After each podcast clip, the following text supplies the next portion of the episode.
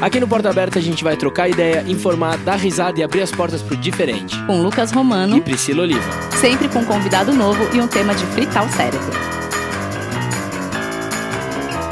Sejam muito bem-vindos a mais um episódio de Porta Aberta! Olá, Bertinhas e Abertinhos! Como é que vocês estão? Tudo certo, galera? Bom, turma, hoje o tema desse programa tá muito especial porque todo ano, durante o mês de junho, a comunidade LGBTQIA+, celebra o orgulho de várias maneiras diferentes. E numa época em que os direitos conquistados a tanto suor e sangue estão cada vez mais ameaçados, é preciso sim lembrar ao mundo que inclusão é o único caminho para um futuro melhor. Pois é, vários eventos são realizados em todo o mundo durante o mês, como uma forma de reconhecer a influência que as pessoas LGBTQIA+ tiveram ao longo da história. É uma oportunidade para protestar pacificamente e aumentar a conscientização política sobre os problemas atuais da comunidade. E para ajudar a gente a bater um papo e debater sobre esse assunto, convidamos ele, que é professor de Direito na Unifesp, advogado e ativista de direitos humanos. Por favor, recebam Renan Quinalha. Uma salva de palmas. Uhul!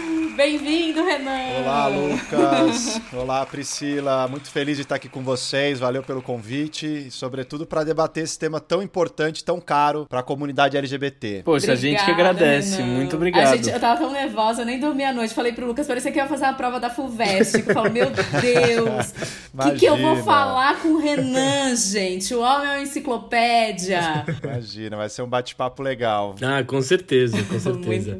Bom, pra gente começar esse episódio, episódio, eu acho importante a gente parar e analisar um pouco a palavra orgulho, né? Porque é uma palavra que ela é muito forte, ela vem carregada de muitos significados, de um empoderamento muito grande, né? De um sentimento de, uhum. de prazer, de grande satisfação com o próprio valor, com a própria honra. Uhum. E eu acredito que muitos jovens uhum. têm a dificuldade de sentir esse orgulho, uhum. porque a vida toda enfrentaram e ainda enfrentam muita discriminação, né? Que a gente vê por aí, uhum. por acharem que estão errados de alguma forma. Eu mesmo passei por um processo e ainda passo de entender de onde vem essa angústia e como ficar bem comigo mesmo para eu sentir orgulho de quem eu realmente sou. Uhum. Porque vamos combinar, ninguém se assume heterossexual pra família, né? uhum. né? Ninguém reúne a família e fala, mãe, pai, eu sou, eu sou hétero. Uhum. Porque tá dentro da normatividade coletiva da sociedade e tudo aquilo que foge dessa curva ainda é marginalizado, né? É errado, uhum. é vergonhoso. E transformar isso, essa dor, num orgulho em conjunto com uma luta é muito potente. Uhum. Então a gente vai começar por aí, Renan. É, dentro desse reconhecimento, quais os significados que essa palavra orgulho carrega para você? É, essa palavra ela tem uma trajetória já, né? E, e é bastante importante na constituição dessa comunidade LGBT, desse movimento de luta LGBT.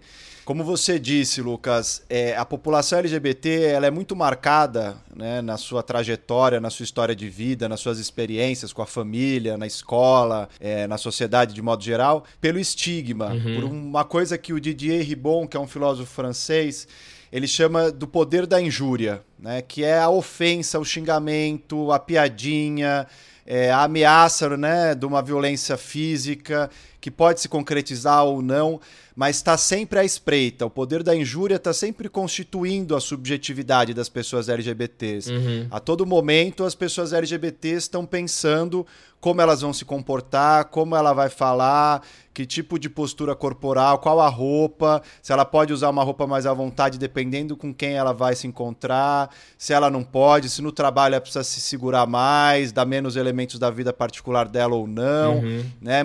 Muito diferente de quem é hétero que chega na segunda no trabalho para falar que foi com a esposa no cinema, o cara fala, a mulher uhum. fala que foi com o namorado e tal. E muita gente uhum. se guarda, não tem essa possibilidade. Então, Sim. é algo que espreita muito, né? Essa ameaça e que provoca efeitos que aí vão para um campo da psicologia mesmo, né, da autoestima das pessoas, que é muito sério, né, de você ter vergonha, de você se sentir mal, de você se culpabilizar. Há uma série de estruturas que penalizam as pessoas LGBTs, caso elas sustentem o desejo delas, a identidade delas, ser quem elas são, amar quem elas amam e assim por diante. Total. Então, é, isso é muito marcante, por isso que é muito bonito você ver quando esse giro vai acontecendo, que é um pouco dessa história das lutas, história do movimento movimento, que é transformar essa vergonha, esse estigma, é, esse preconceito todo, que, que é produto desse preconceito, em um orgulho, em um orgulho que não é uma coisa meramente de bater no peito para se orgulhar e falar eu sou diferente, quero ser diferente, quero ser especial, uhum. né? Mas no sentido de conseguir transformar o orgulho enquanto alguma coisa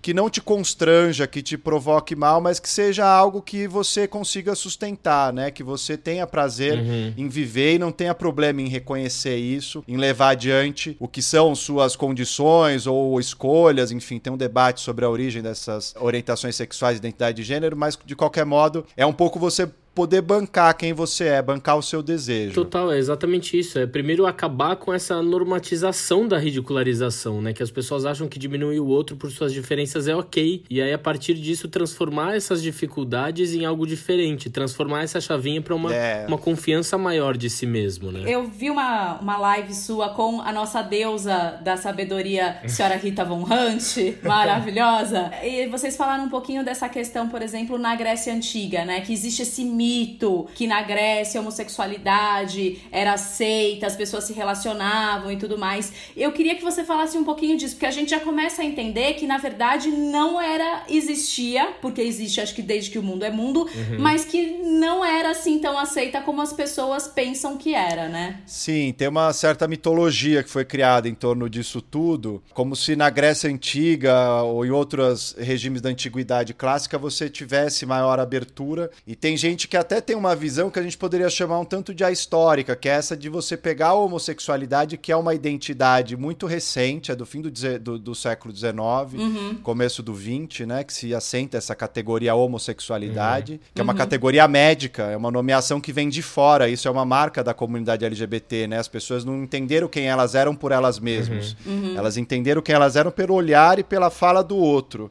E boa parte por uma fala da injúria, pela ameaça da injúria que a gente estava falando. Mas a, aí se olha para trás e é evidente que você tem práticas homoeróticas uhum. em vários momentos da humanidade. Uhum. Mas você não tem uma identidade homossexual ou uma identidade trans uhum. como você vai ter já no século XX. Né? Então isso é importante diferenciar, porque uma coisa são as práticas, as condutas, né? o sexo entre pessoas do mesmo sexo, uhum. as práticas uhum. homoeróticas é, aí implicadas. Outra coisa é uma identidade que define a pessoa, uhum. né? Que marca mesmo a existência da pessoa, que é muito mais recente. Então, na Grécia Antiga, você tinha a possibilidade de alguns senhores, né? Alguns dos, dos uh, homens que eram cidadãos e que era muito restrito o conceito de cidadania, porque excluía mulheres, escravos, é, pessoas de fora, né? Migrantes. Mas essas pessoas tinham, eventualmente, práticas homoeróticas com rapazes mais jovens, numa relação uhum. que era um pouco de servidão, de aprendizagem, passava por vários outros lugares. E não definia a identidade, né? essas pessoas não eram é, rotuladas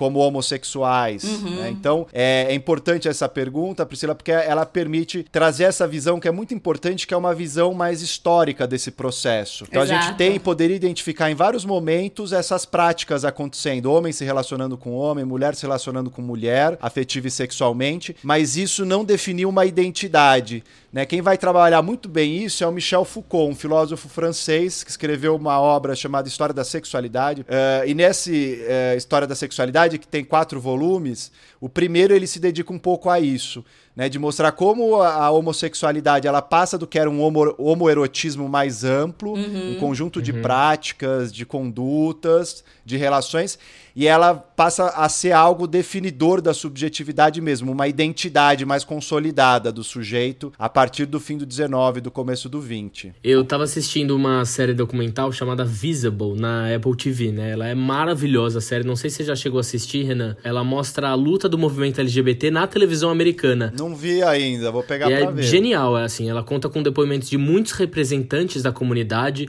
é Ryan Murphy, Billy Porter, Neil Patrick Harris, Tim Gunn, Ellen DeGeneres e muitos outros. Uhum e conta as dificuldades que eles encontraram em conseguir espaços sendo quem eles eram. Então é muito bonito de ver, assim. Uhum. E no uhum. documentário eles também mostram como foi o surgimento da homossexualidade na televisão, né? para quem tá assistindo. Uhum. E aí é interessante de observar e você começa a entender de onde parte esse preconceito enraizado das pessoas, porque isso era o que elas sempre assistiram na televisão. Uhum. É interessante analisar quantas pequenas situações foram ocorrendo na televisão, na mídia, né, da marginalização da comunidade até chegar uhum. à revolta de Stonewall em 1969, que a gente vai falar um pouquinho mais para frente, uhum. que é um dos motivos da gente comemorar o orgulho LGBT nesse mês. E tem dados que mostram que em 1952 a Associação de Psiquiatria inclui o homossexualismo como doença no manual de diagnósticos estatísticos. Então, onde eles falam que a homossexualidade era uma doença e ele ofendia a moral sexual, né? E quem praticasse isso era chamado de detratores do sexo, uhum. como se fosse uma construção biológica e não sexual. E em 1954, uma das primeiras coisas que foram transmitidas na televisão nos Estados Unidos, ao vivo, foi a audiência do Senado Exército McCarthy, que foi a primeira vez na história da televisão que a palavra homossexual foi dita em um canal aberto. Uhum. Então, se a gente pensar, imagina todas aquelas pessoas assistindo pela primeira vez um programa ao vivo, uhum. reunidas no mesmo horário, e elas ouvem a palavra homossexual sendo dita com esse peso, né? Acusando gravemente um grupo do exército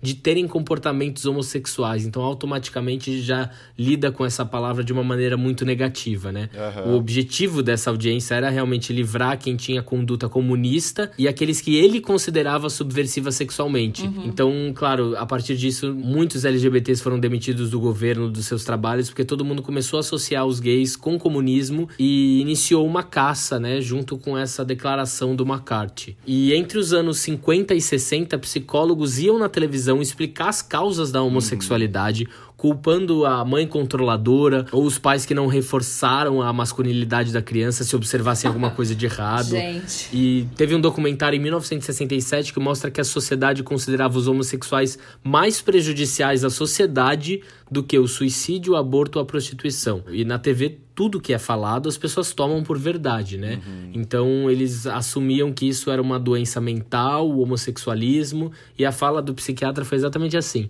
O fato de alguém ser homossexual descarta completamente a possibilidade desse ser ser feliz por tudo que isso carrega com ele. Então a gente consegue ver como o homossexual era visto antes dessa, dessa revolta, né? E a gente entende uhum. por que, que chegou ao ponto que chegou com a revolta de Stonewall em 69, né? Exato. Stonewall é um pouco uma explosão a partir disso que você descreve, né? Os anos 50 nos Estados Unidos foram marcados por uma perseguição muito grande contra a população LGBT. Uhum. O, o senador Joseph McCarthy, que você mencionou, é, ele foi responsável por um plano de perseguição na Guerra Fria, não só contra os comunistas, né, no contexto do anticomunismo norte-americano logo depois da Segunda Guerra, mas também uma coisa chamada Lavender Scare, que foi uma perseguição é, a homossexuais do Departamento de Estado norte-americano. Uhum. E entre 47 e 52 você tem mais de 5 mil pessoas que perderam seus trabalhos, né? Tem registros uhum. desses dados é, que é muita gente, né? Considerando, enfim, a dificuldade de se nomear isso aquele momento Sim. e tal. É, então, de fato, você tinha, além dessa perseguição que se intensifica no macartismo,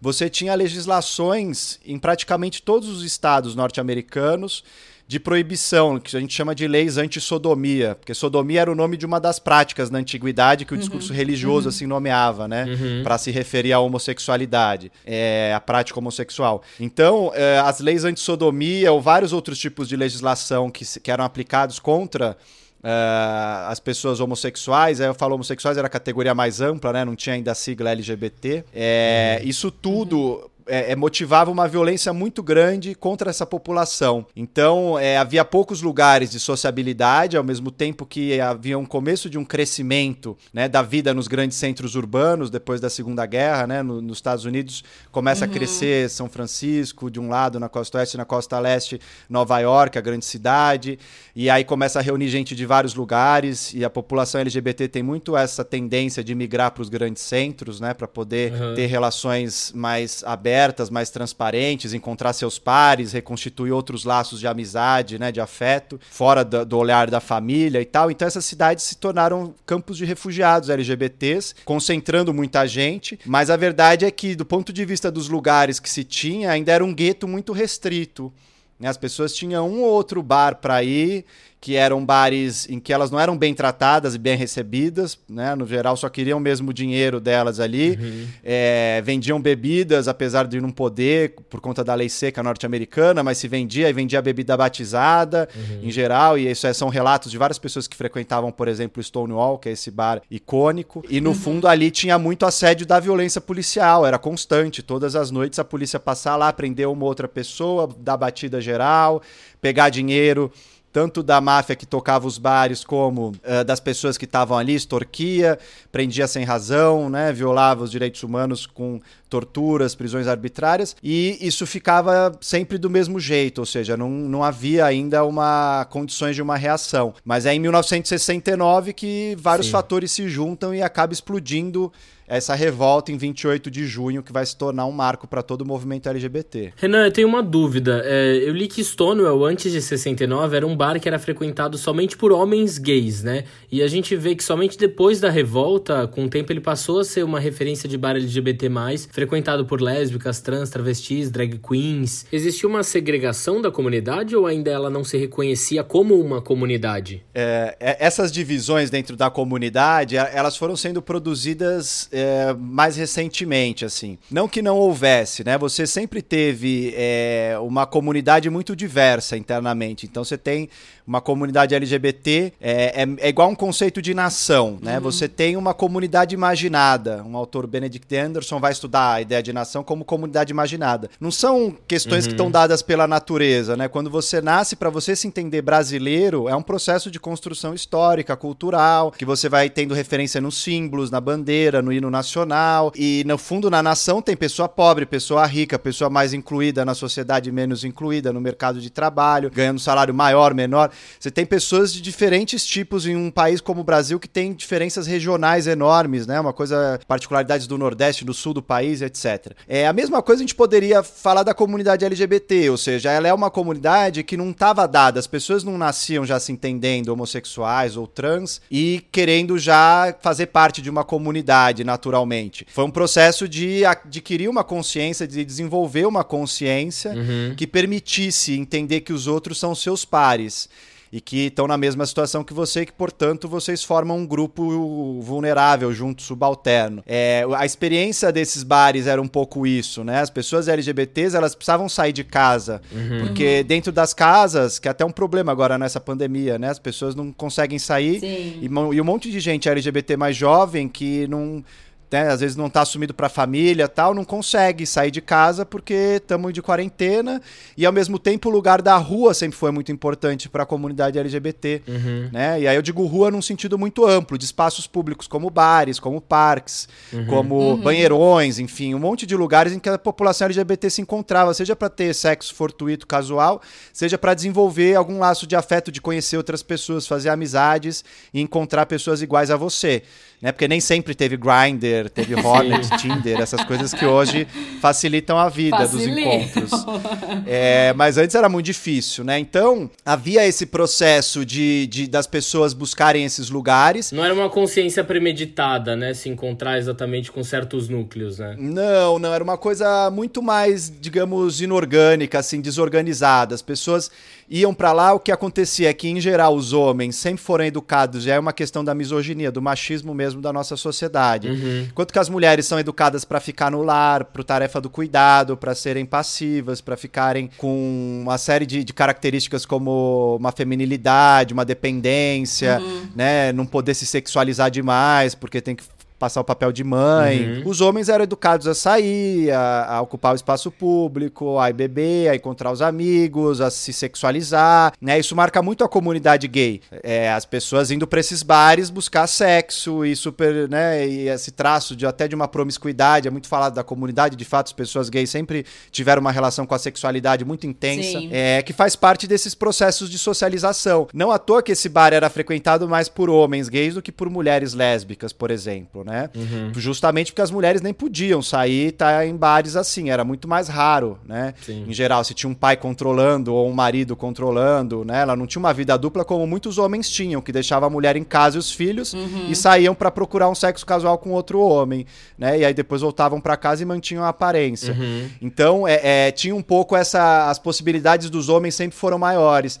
E as pessoas trans nesse momento o que a gente chama hoje de travestilidade ou de transexualidade, estava tudo um pouco abrangido na ideia da homossexualidade. Né? Se entendia que a pessoa que. O homem que era muito, muito, muito bicha, muito homossexual, ele era tão homossexual que ele era uma mulher. Ele era trans. Sim. Uhum. Né? Era, Sim. era uma pessoa que estava associada à feminilidade. Até se monta como mulher, se veste como mulher, se maqueia, etc, etc. Uhum. É, então tinha menos pessoas trans, mas também havia, né, né, no Stonewall já é, as pessoas trans que já tinham, mostrava essa identidade de gênero, uma expressão de gênero diferente daquela que foi designada quando nasceram. Tem um documentário muito interessante no Netflix que conta a história da Marsha P. Johnson, que era uma mulher trans frequentadora do Stonewall e do Green Green Greenwich Village Isso. é o bairro. E eles contam, eles contam um pouquinho da história. A Rita Von Hunt também tem um vídeo que saiu agora em maio contando a história dela e falando um pouco de todos esses acontecimentos do bar, da importância, na verdade, que as mulheres, tanto as mulheres lésbicas como as mulheres trans,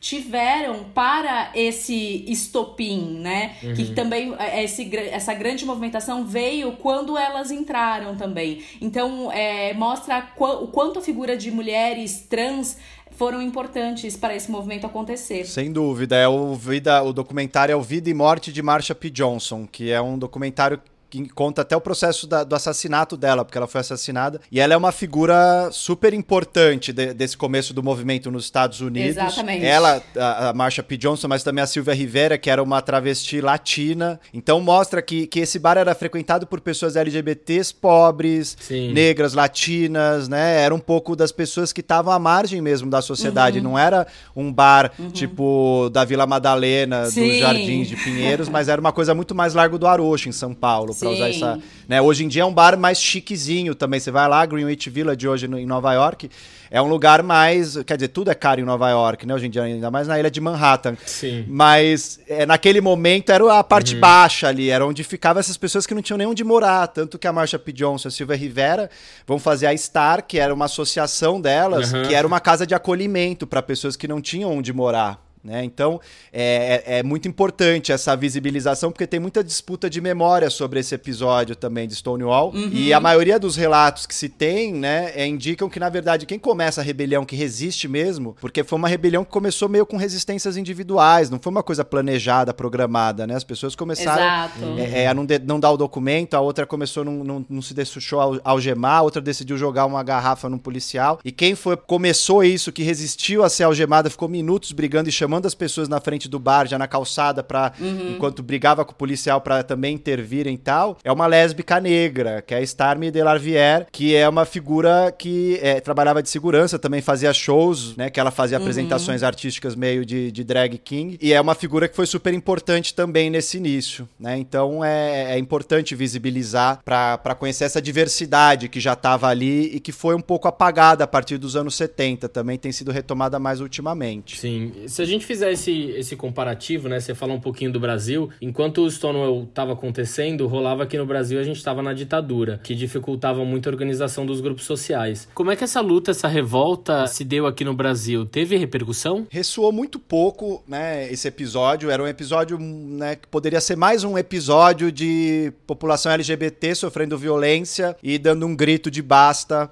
é, contra a violência da polícia. Né? Isso era uma crônica durante os anos 60 nos Estados Unidos. Tem exemplo de diversos bares em que isso aconteceu, uhum. tanto na costa leste como na costa oeste. Você tem precedentes de muito, com traços muito semelhantes, né, de é, violência contra a população LGBT e de resistência. Só que em Stonewall já tinha acontecido uma coisa que se chamou 1968, que foi o ano que mudou o mundo, né, abalou o mundo inteiro, uhum. que foi o ano que marcou as manifestações, né, do Maio francês, as lutas das mulheres, mudando os papéis de gênero, o movimento da contracultura, uhum. da cultura hippie, dos beatniks, enfim, uma série de, mudanças muito profundas é, que foram acontecendo a partir dali, uhum. ou que já vinham acontecendo e que ali elas se consagram e tomam uma expressão muito maior, uhum. né, uma ideia de juventude mais transviada, mais contestadora, contra a guerra do Vietnã, a colonização, né, as frentes de luta anticolonial na África, que vão também ter um espaço enorme nas lutas dos anos 60, os movimentos negro, feminista, que vão abrir caminho para o movimento homossexual. Enfim, tudo isso está acontecendo e aqui no Brasil a gente está num processo de fechamento desde 1964, com golpe. E aí em 68 você tem 13 de dezembro de 68, ato institucional número 5, uhum. que está voltando à ordem do dia aí sendo comentado cada vez mais, infelizmente, como se fosse uma solução para os problemas da democracia brasileira, quando no fundo é, é, o fim de uma democracia, né, um ato institucional desse. Exatamente. Porque ele acabou com todas as garantias individuais, suspendeu o funcionamento do Congresso uhum. Nacional, das câmaras legislativas, do uhum. judiciário, acabou com habeas corpus, enfim, mudou uhum. consideravelmente o que a gente tinha, ainda que desde 64 já Sim. havia uma restrição de liberdades, mas isso se aprofunda muito em 68. E aí em 69 está acontecendo Stonewall e a gente está nesse momento do Brasil, né, de muita repressão, de muita violência da ditadura e de uma total impossibilidade de qualquer coisa que se referisse a essa comunidade ainda muito incipiente é, homossexual que estava se formando nos grandes centros urbanos que vinha desde os anos 30, 40, sobretudo nos 50, 60 uhum. já estava. Uhum. Né? A gente tem registros de subcomunidades que estavam no Rio de Janeiro, aqui em São Paulo, que estavam fazendo publicações como o jornalzinho o Snob, que circulou de 63 até 68. Então você já tinha uma ideia de uma subcomunidade, pessoas que se encontravam, faziam festinha em apartamentos uhum. para fazer concurso de Miss Gay, de Miss Travesti, né? Se montar, curtir, fazer competição, que era a maneira como essas pessoas em geral construíam relações de amparo, de família mesmo, né? Como elas conseguiam resistir, né? Exato, e muitas vezes de maneira clandestina, não tão aberta, mas esses jornais circulavam, então elas tinham uma rede de distribuição disso, é, e vários deles existiram, né? Mencionei o que ficou mais longo, né, do Snob, mas 68, 69 eles também sofrem repressão e, e o Agildo Guimarães, que era o editor, ele relata que não dava mais, nesse momento, depois do AI-5, de continuar a circular o jornal. Então tudo que estava acontecendo é, desse florescimento acaba sendo interrompido. Uhum. Por isso que o movimento no Brasil ele vai demorar a surgir. Ele vai surgir só no período de liberalização da ditadura, já no fim da década de 70. Sim. E, e assim, Renan, como você falou, parece que estamos aí voltando. A roda tá girando ao contrário, né? É. Temos uhum. umas coisas bizarras voltando aí. E eu vi é, alguns vídeos seus e tudo mais que você fala muito dessa questão que essa onda de conservadorismo. Uhum nada mais é do que uma resposta para os avanços e as conquistas dos direitos das minorias, né? Uhum. Que a gente sabe que eles são, na verdade, essas ondas conservadoras, elas vão e vêm, elas são cíclicas, né, na história da humanidade. Se é que é possível, para esse momento que a gente está passando hoje aqui no Brasil, com este governo, com as pessoas indo para a rua pedindo intervenção militar, AI-5, no meio de uma pandemia mundial, como que você prevê um fim desse conservadorismo? Essa é uma questão que, que intriga todo mundo, né? Que não vê a hora da gente começar uma outra trajetória que volte ao que foi os últimos 10 anos no Brasil, né? Tirando esses últimos dois, três. Mas a gente teve desde 2011 o, o reconhecimento de uma série de direitos LGBTs no Brasil uhum. super importantes, que são reivindicações de décadas desse movimento LGBT no mundo todo. Uhum. Então, desde 2011, quando a gente consegue a união homoafetiva no STF,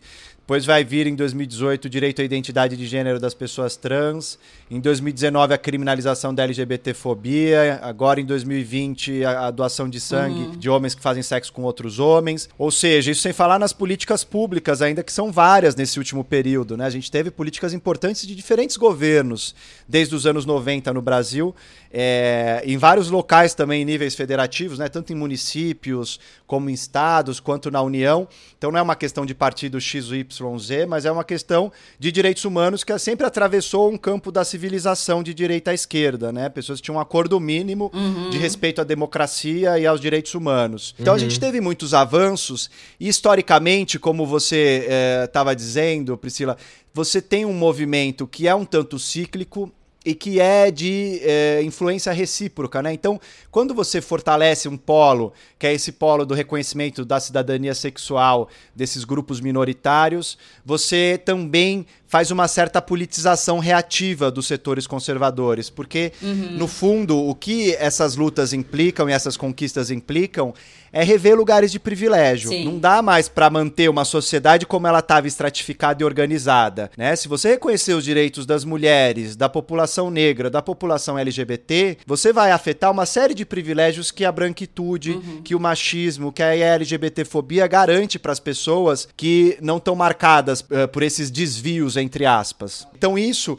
acaba fazendo com que a gente tenha uma politização reativa. Isso historicamente sempre se mostrou. Agora é evidente que é muito uh, decepcionante, muito difícil pra gente que pega esse ciclo bem no meio. Uhum. Né? A gente tá vendo isso acontecer nesse momento do país. Uhum. Ainda mais uma geração como a nossa, né? De 30 e poucos anos, enfim, mais jovem, que, que chega a olhar o que está acontecendo. A gente parece que a história brasileira recente era um pouco de avanços progressivos, né? A gente vinha do fim da ditadura, ia melhorando, melhorando, melhorando. Exato. No sentido de mais democracia, de mais Exato. justiça social, mais inclusão, mais reconhecimento de direitos.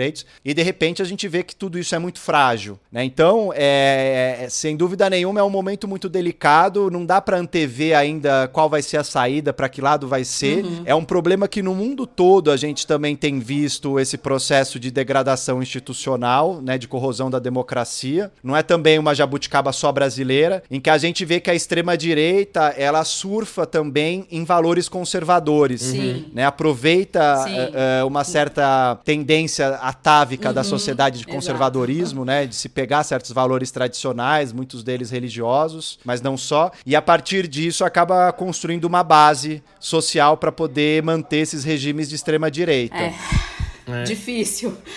Eu, eu confesso que eu, eu fiquei lendo muito até é, os seus trabalhos e muita coisa sobre a época da ditadura. Eu comecei a me dar uma desanimada que eu falei, gente, não é possível, não é possível que a gente tá uhum. vendo isso de novo, que a gente tá em 2020 discutindo e pedindo, clamando por coisas que as pessoas já estavam pedindo na década de 40 ou muito antes, né? É, então é uma coisa que me assusta, mas eu, eu me agarro na questão do tipo, do mesmo jeito que a onda conservadora veio, ela ela vai passar. É, eu acho que esse é, é o maior consolo e não é ilusório, né? Não é diminuir a gravidade do momento, mas é saber que vai passar. Mais ou menos tempo é uma coisa que sempre passa, sempre passou historicamente. Nenhum desses regimes durou para sempre, conseguiu controlar totalmente a vida. E acho que uma outra coisa também importante é que hoje nós temos muito mais estruturas de resistência e sociedade civil organizada e um movimento com história, uhum. né? Atuando muito mais uhum. fortemente em várias frentes uhum. e esse debate está muito mais presente né, no espaço público, na esfera pública, do que estava tempos atrás. Sim. Né? E por isso que eu, que eu gosto de ressaltar que é um pouco fruto dessas vitórias, dessas conquistas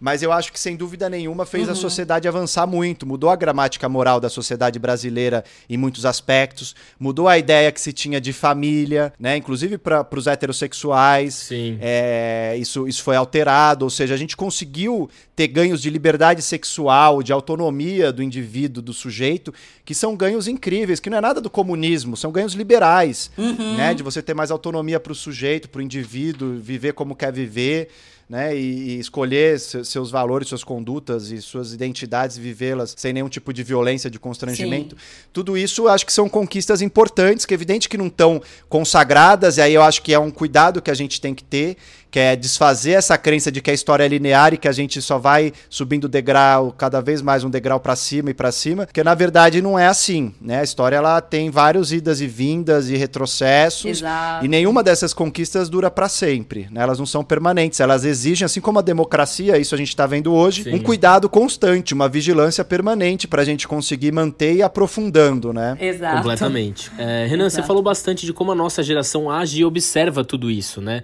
Muito se discute discute hoje sobre as novas gerações que estão vindo, que elas não se dão conta dessa batalha histórica que a comunidade teve que enfrentar para conquistar tudo que tem hoje, né? E muito se comenta sobre a militância travesseiro que existe hoje, né? Que é a galera que milita de casa, diferentemente da militância de rua, né? Como é que você acha que o jovem hoje ele pode contribuir para a luta dos direitos da comunidade? Tem diversas formas, Lucas. É, às vezes falta mesmo esse senso de uma memória, de uma história. Às vezes a gente acha, e acho que isso é tipo da juventude, às vezes, dessa coisa da potência da juventude, de achar que está tudo sendo inventado agora e sendo criado, inovando e sempre rompendo com tudo que vem antes. Se idealiza um pouco essa coisa da ruptura, né, na juventude. Uhum. É, e acho muito importante que a gente tenha essas referências históricas. Por isso que eu tenho buscado é, nos meus trabalhos trazer muito disso, assim, de, de cultivar essa lembrança, essa memória, esses registros uhum. do que veio antes. E como muito do que a gente reivindica hoje, como a Priscila mencionou, são coisas que estavam lá formuladas a, a, atrás também por quem veio antes, né? E conseguiu uhum. é, abrir caminhos para a gente poder seguir.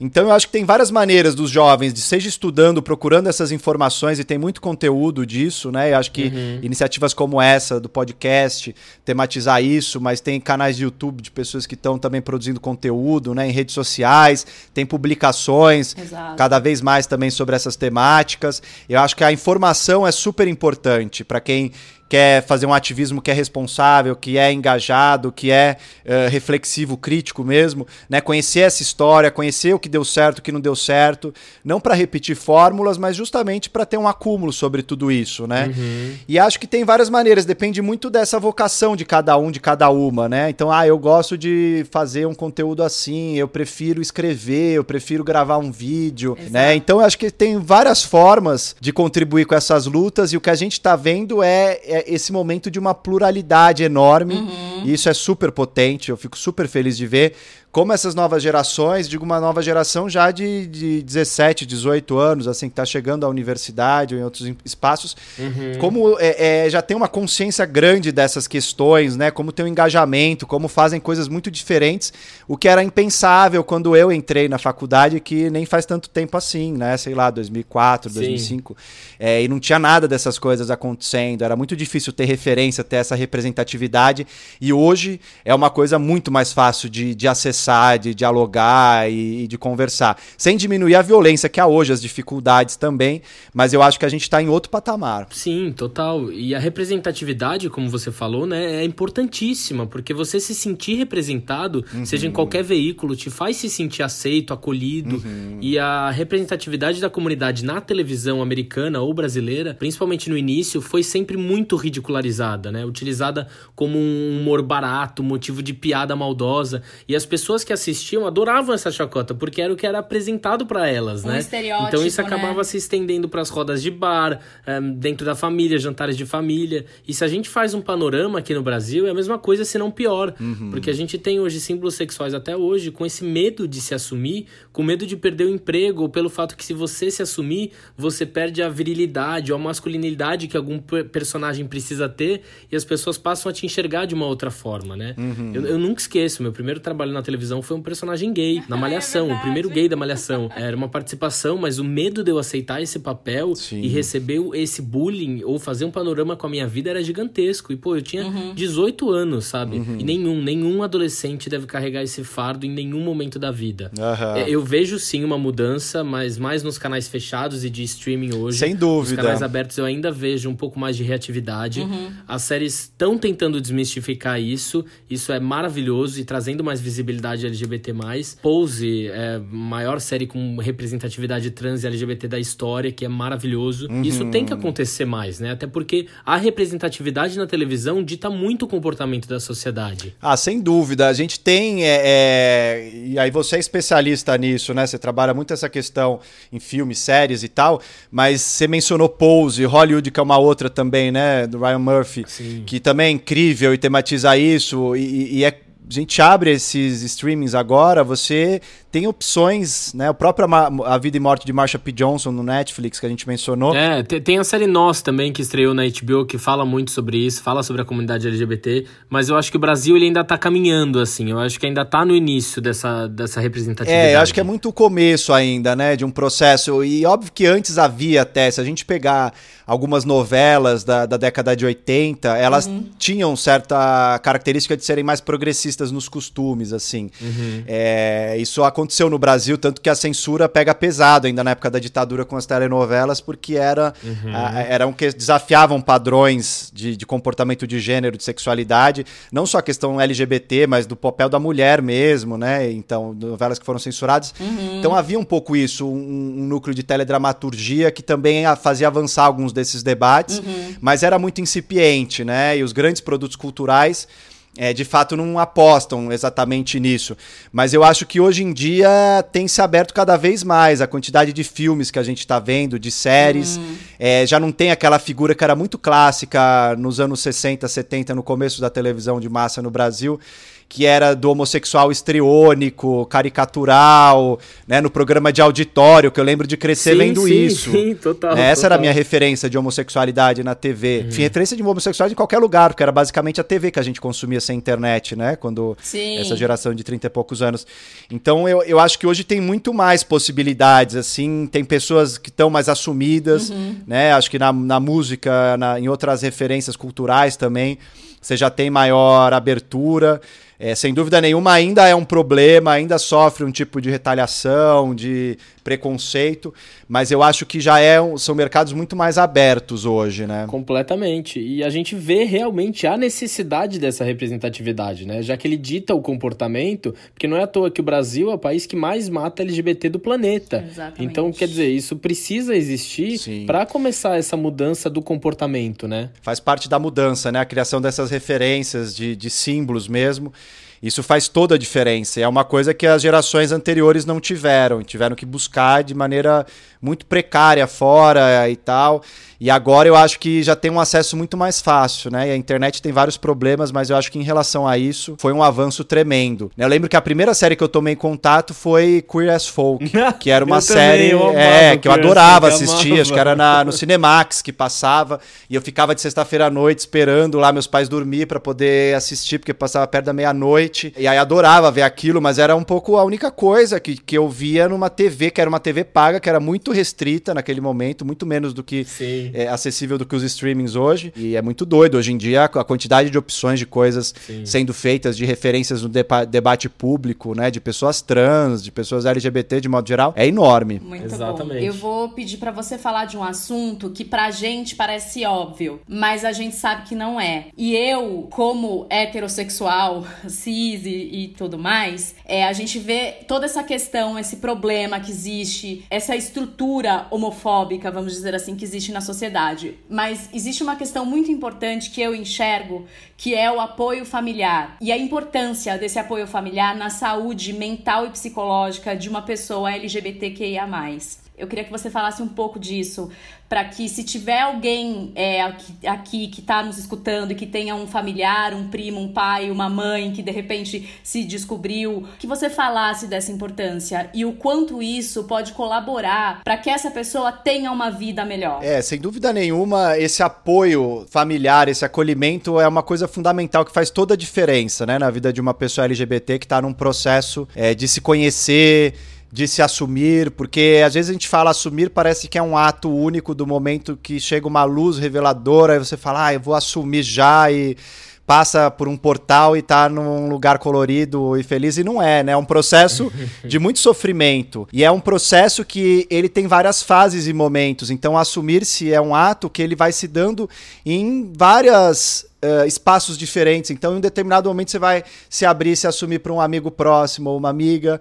Depois, você vai se assumir para sua mãe, para seu pai ainda não. Você vai segurar ainda o segredo. Depois, você vai poder se assumir para um, não, não para seu irmão, para um irmão, para outro não. Você vai poder se assumir para. É uma batalha constante, né? É, o assumir-se é um ato permanente na vida de uma pessoa, né, LGBT. Nos casos de pessoas trans é diferente porque, é, em geral, elas não têm nem essa possibilidade de se esconder e negociar com o um armário, né? De se guardar em um lugar, em outro, num trabalho novo, né? Melhor não falar ainda disso e tal, porque o chefe é homofóbico, a pessoa que é homossexual, bissexual consegue fazer isso. Agora uma pessoa trans já não consegue. Então esses apoios, eles são é, essenciais, assim. Uhum. E eu acho que é um dos grandes papéis das pessoas que são aliadas, né? Pessoas que não são LGBTs, uhum. mas que também querem somar nessa luta, querem reforçar, de ter uma escuta ativa, né? Sensível, de ter uma disposição para aprender, né? Não saber às vezes, ah, eu não sei como falar, eu não sei como me referir, eu não sei como conversar. Pergunta escuta sempre, a melhor maneira né, de falar, mas como que, é, que eu falo disso? Como que eu posso ajudar? Como eu posso somar? É, ao ver também situações né, de pessoas que estão fazendo piadinhas, coisas que parecem inofensivas, não, não naturalizar essas coisas. Exato. Ah, mas gera um climão, Renan, é complicado, às vezes fica em uma indisposição, né? Uhum. Mas é preciso criar, às vezes, um certo constrangimento também nas outras pessoas, é, a né? A mudança parte do desconforto, né? É, e o desconforto tem que ser de quem está propagando o racismo, uhum. LGBTfobia e machismo, uhum. e não uhum. da gente que está tentando combater uhum. essas coisas, né?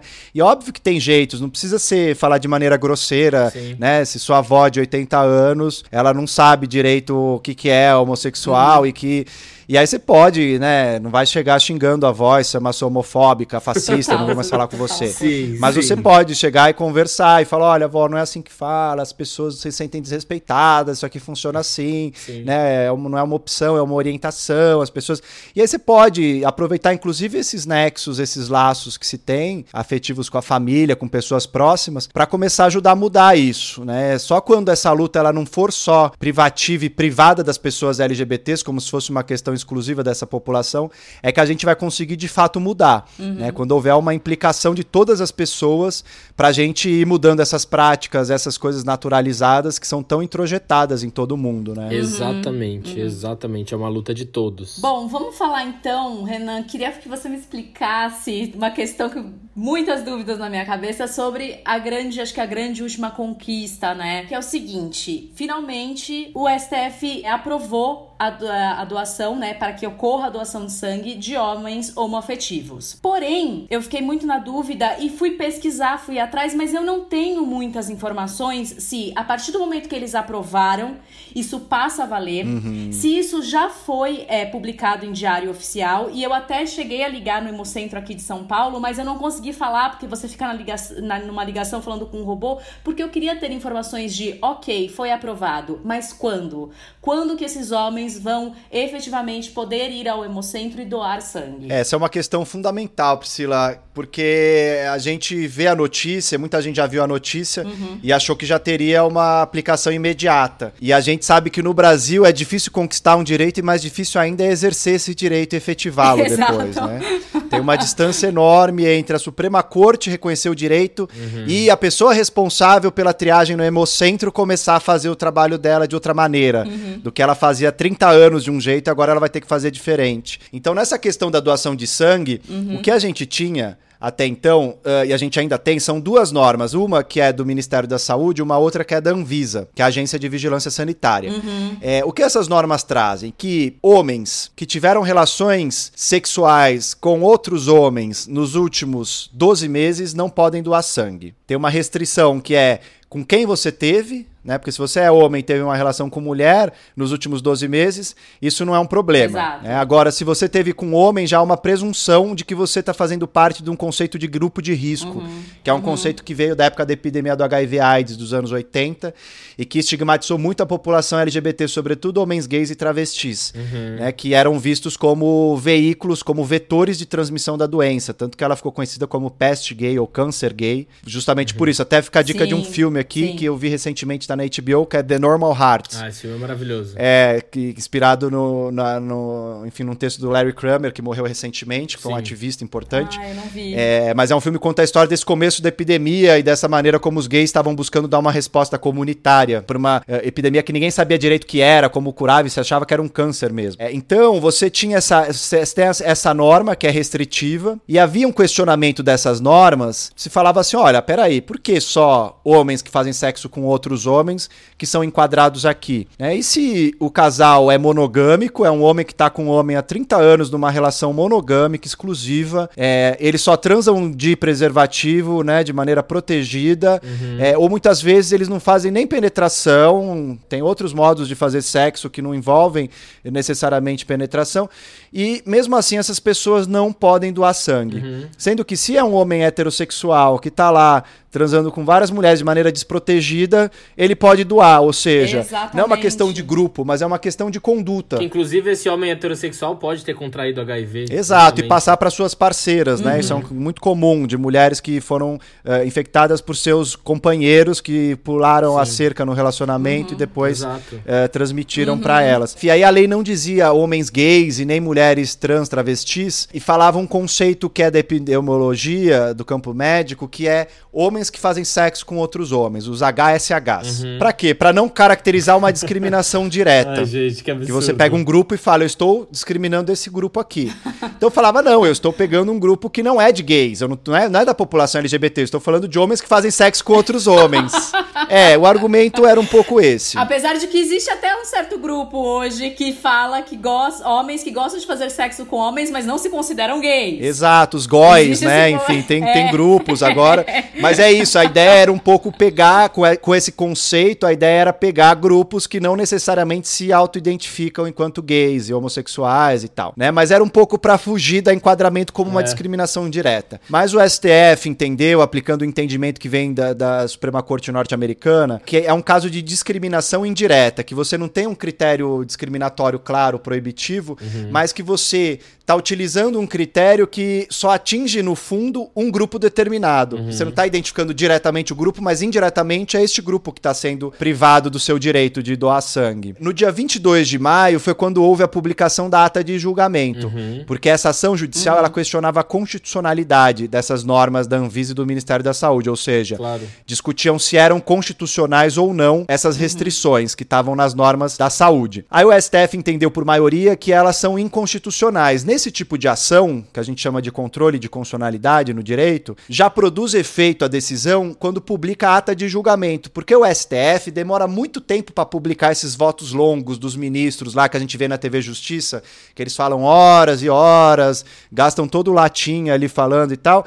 Isso demora muito tempo para ser transcrito, sistematizado e ser publicado como um acórdão com seu inteiro teor. Então, uh, se considera que a, a publicação da ata de julgamento, que já tem a resposta final, que a gente chama de parte dispositiva da decisão, que é a declaração da inconstitucionalidade dessas normas, já está valendo. Só que o que a Anvisa está dizendo? Que ela só vai rever a norma quando for publicada a decisão, o inteiro teor da decisão. Uhum. Que pode demorar um ano para sair. Mas a princípio eles podem alegar que se não tiver na Constituição eles não precisam aplicar? Não, porque o STF já disse que a Constituição veda esse tipo de norma que eles fizeram. Uhum. Só que o problema é, eles alegam que eles, a, a, decisão final precisa ser publicada, mas essa já é a decisão final. Uhum. Depois do STF julgar, que é o pleno do STF, todos os 11 ministros participam do julgamento, você não tem mais para quem recorrer, só você recorrer para Deus depois, né? Não existe, da estrutura da justiça, do judiciário, Entendi. isso já é a cúpula. Então essa já é uma decisão final. Não existe recurso possível para um outro órgão ou instância. Por isso que já tem essa previsão de que publicou uhum. ata de julgamento precisa ser cumprido.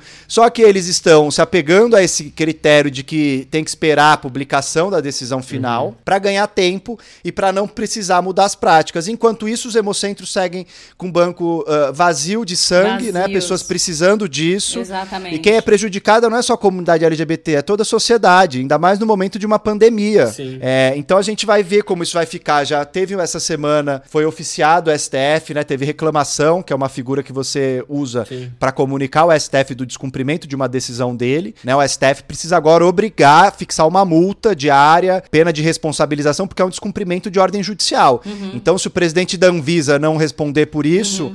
É, fazendo as alterações que têm que ser feitas, ele pode ser enquadrado é, nesse descumprimento. E pessoas que foram doar sangue e não conseguiram com base nisso, que foram excluídas e discriminadas, Sim. vão poder também entrar com ação por indenização de danos morais, né? Fica a dica para quem for se sentir discriminado para gravar, para tentar registrar, ter testemunha, porque é possível uh, processar depois, porque é uma discriminação abusiva. Ótimo.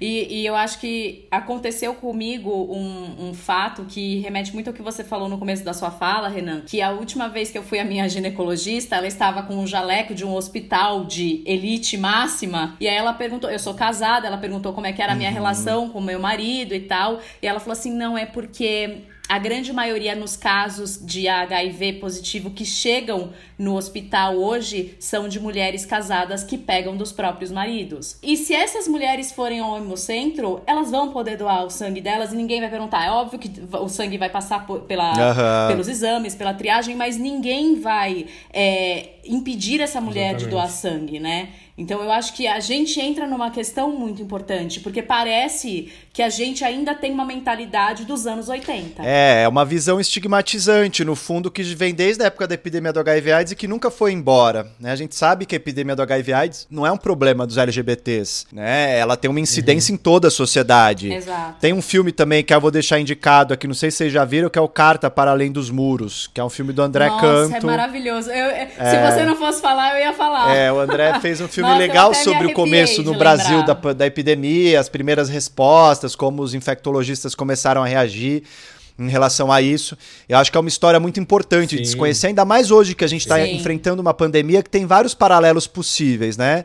Exato. Apesar dela não se concentrar na população LGBT, ela traz essa discussão de uma ética coletiva também, de cuidado, de você, se puder, ficar em casa, né? Porque você é um vetor que pode uhum. transmitir para o outro, então você tem que ter medidas de cuidado e etc.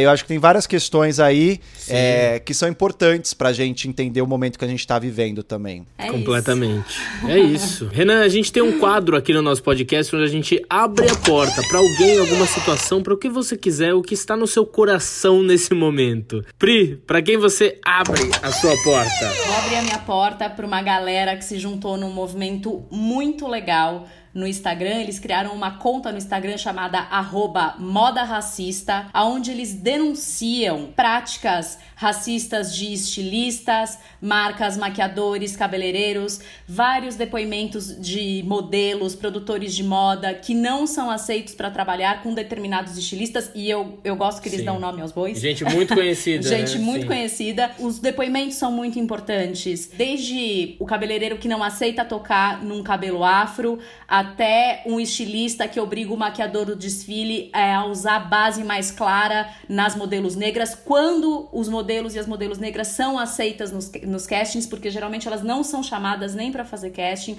Então, assim, a gente sabe, eu sou uma pessoa que eu gosto muito de moda, a gente sabe que o mundo da moda é um mundo difícil, ele não é só um mundo lindo e maravilhoso que produz coisas legais, não, ele é um mundo muito difícil, ele é um mundo muito gordofóbico, ele é um mundo muito racista, uhum. mas eu acho que a partir do momento que a gente começa a falar e começa a dar nome aos bois e tem a coragem de começar a expor certas atitudes, é o primeiro passo pra gente tentar mudar. Então eu abro minha porta pra coragem dessa galera do moda racista. Maravilha, arrasou. Bom, eu vou abrir minha porta pra ONG Mães pela Diversidade. Eu fiz um trabalho no começo do ano a convite de um artista plástico, do Vitor Griso, é, pro Museu da Diversidade. Eu não sei como vai ficar por conta da pandemia, mas a gente entrevistou elas e foi muito emocionante de ver é, o relato de cada mãe, vendo a garra dessas mães falando com tanto orgulho dos seus filhos gays, lésbicas, trans. Legal. E ver como essa batalha saiu de dentro de casa e foi pra rua. Eu nunca esqueço que uma delas disse que tava no metrô e ela viu um casal casal de lésbicas e alguns olhares maldosos, e aí ela já estufou o peito preparada para entrar caso alguém viesse desrespeitar elas. E mostra como o apoio familiar é importante, deve sim começar em casa com diálogo,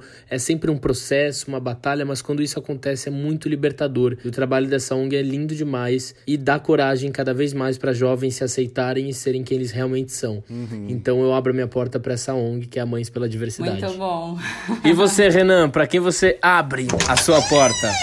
Olha, eu abro para as duas é, que vocês abriram também esses grupos incríveis, essa iniciativa que a Priscila traz e você, Lucas. Mas também queria abrir a porta para as pessoas que têm se manifestado em favor da democracia, que chegaram até aí às ruas nesses últimos dias. Uhum.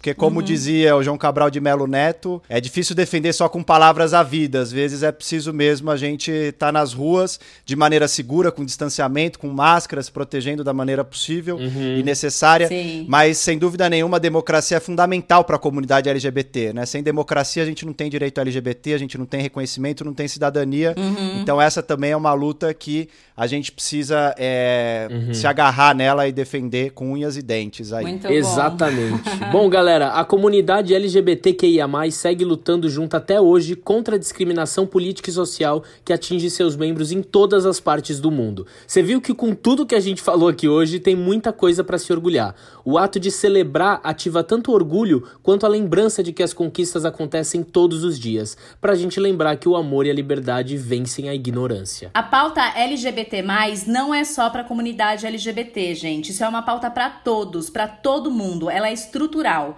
Afinal, Brasil, não há democracia sem que as diferenças sejam respeitadas. Exatamente. Renan, para quem quiser acompanhar o seu trabalho, onde os nossos ouvintes podem te encontrar? Ai, tô nas redes sociais aí, é, usava Facebook Renan Quinalha, no Twitter também Renan Quinalha tudo junto no Instagram, arroba é, Renan, Quinalha. Tem umas publicações também na internet que ainda é o Google consegue ver. Eu ofereço um curso também sobre a história do movimento LGBT. É, ainda não estou com uma data nova, enfim, mas quem tiver interesse me escreve que eu boto numa fila de divulgação assim das pessoas que têm interesse já e eu vou compartilhando. E aí a gente vai trocando e construindo junto isso. Você lançou um segundo livro agora, É, não? então era Foi? exatamente o que eu ia falar. Não, a gente lançou, na verdade, dois livros. O meu outro livro ia sair agora, só que ele tá suspenso por hora por conta da pandemia, ficou pro fim do ano, muito provavelmente porque a gente quer lançar físico, enfim, com lançamento, coisa que não dá para fazer. É. É, mas até o fim do ano deve ter novidade. Bom, e para vocês que estão nos ouvindo todo sábado, estaremos aqui para bater um papo. Segue a gente no Instagram, arroba Porta Aberta Podcast. Dúvidas, sugestões, pautas, manda mensagem pra gente lá. E para você que ouviu até aqui, muito obrigada. Renan, muito obrigado por você ter disponibilizado um tempo aí para falar com a gente. O papo obrigada, foi super gostoso. Nossa, obrigado foi ótimo. Valeu, gente. Adorei demais estar com vocês aqui. Um beijo grande. Beijo, um tchau. beijo, galera. Tchau.